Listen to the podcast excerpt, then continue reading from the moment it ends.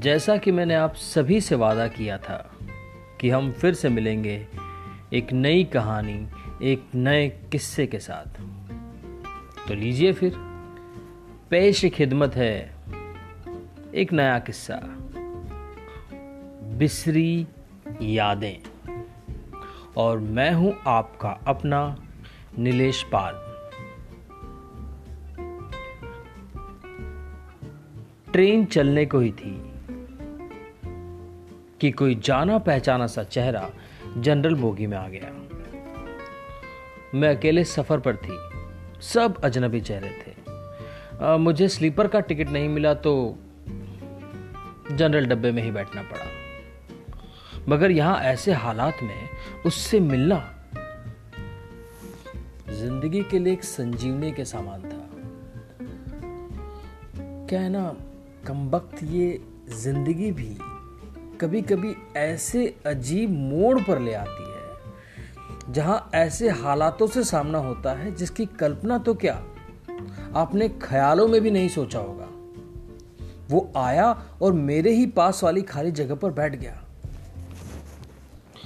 ना मेरी तरफ़ देखा, ना पहचानने की कोशिश की। बाहर सावन की रिमझिम लगी थी। इस कारण वो कुछ भीग गया था। मैंने कनखियों से नज़र बचाकर उसे देखा। उम्र के इस मोड़ पर कम वक्त वैसा का वैसा ही था। हाँ कुछ भारी हो गया था, मगर इतना ज़्यादा भी नहीं। फिर उसने जेब से चश्मा निकाला और मोबाइल में लग गया। चश्मा देखकर मुझे आश्चर्य हुआ।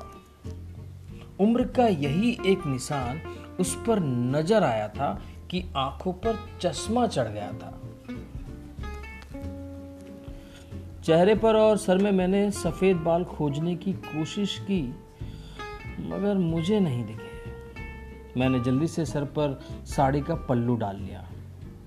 वो क्या है ना कि बालों को डाई किए हुए काफ़ी दिन हो गए थे मुझे। ज़्यादा तो नहीं सफ़ेद बाल मेरे सर पे, मगर इतने तो ज़रूर थे कि गौर से देखो तो नज़र आ जाए। फिर मैं उठकर बाथरूम गई। हैंडबैग से फेस वॉश निकाला, चेहरे को ढंग से धोया। फिर शीशे में चेहरे को गौर से देखा। पसंद तो नहीं आया, मगर अजीब सा मुँह बनाकर मैंने हैंड वॉश वापस बैग में डाल दिया। और फिर लौट आई अपनी जगह पर।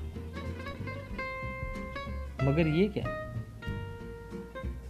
वो साहब तो खिड़की की तरफ़ मेरा लगेज बैग सरका कर खुद ही बैठ गए।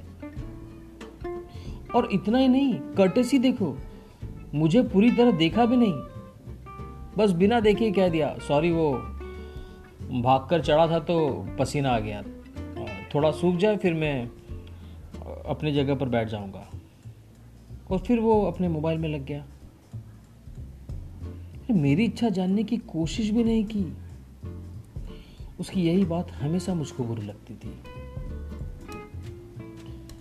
फिर भी न जाने उसमें ऐसा क्या था कि आज तक मैंने उसे नहीं बुलाया।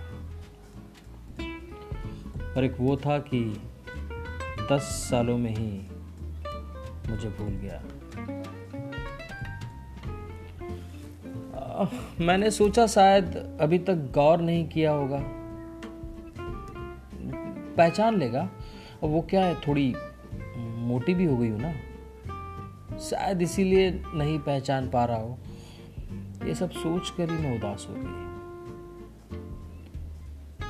जिस शख्स को जीवन में कभी भुला ही नहीं पाई, उसको मेरा चेहरा ही याद नहीं।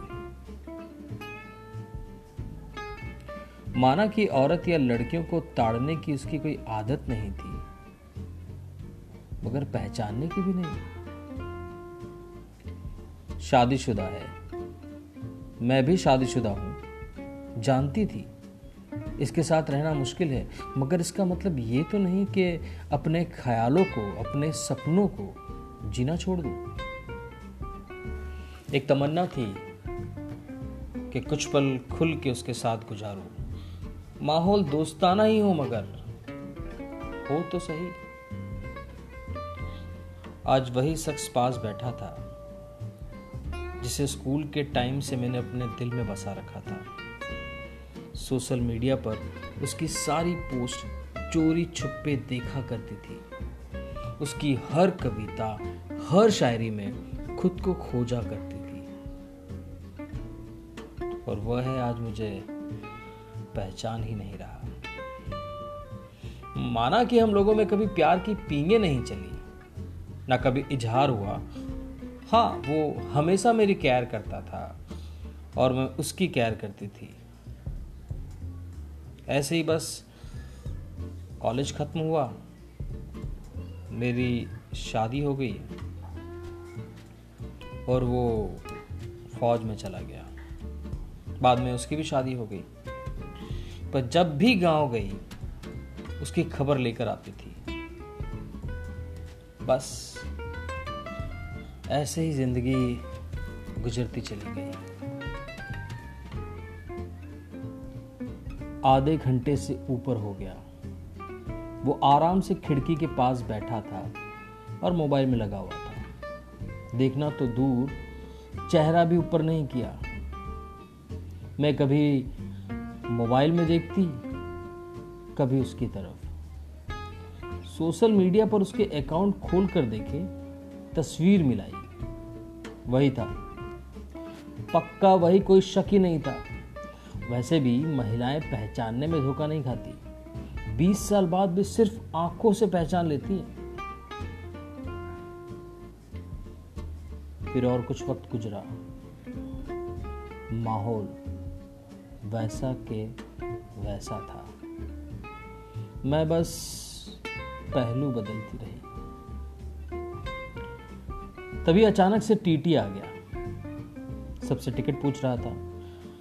मैंने अपना टिकट दिखा दिया।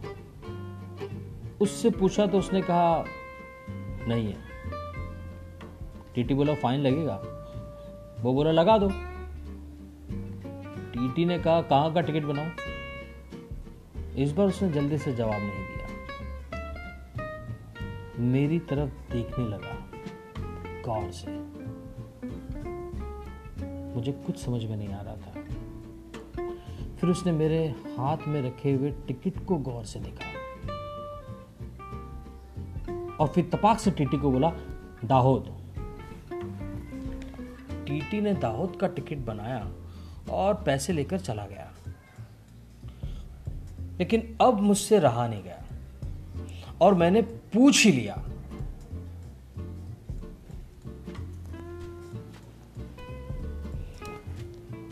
कहानी जारी है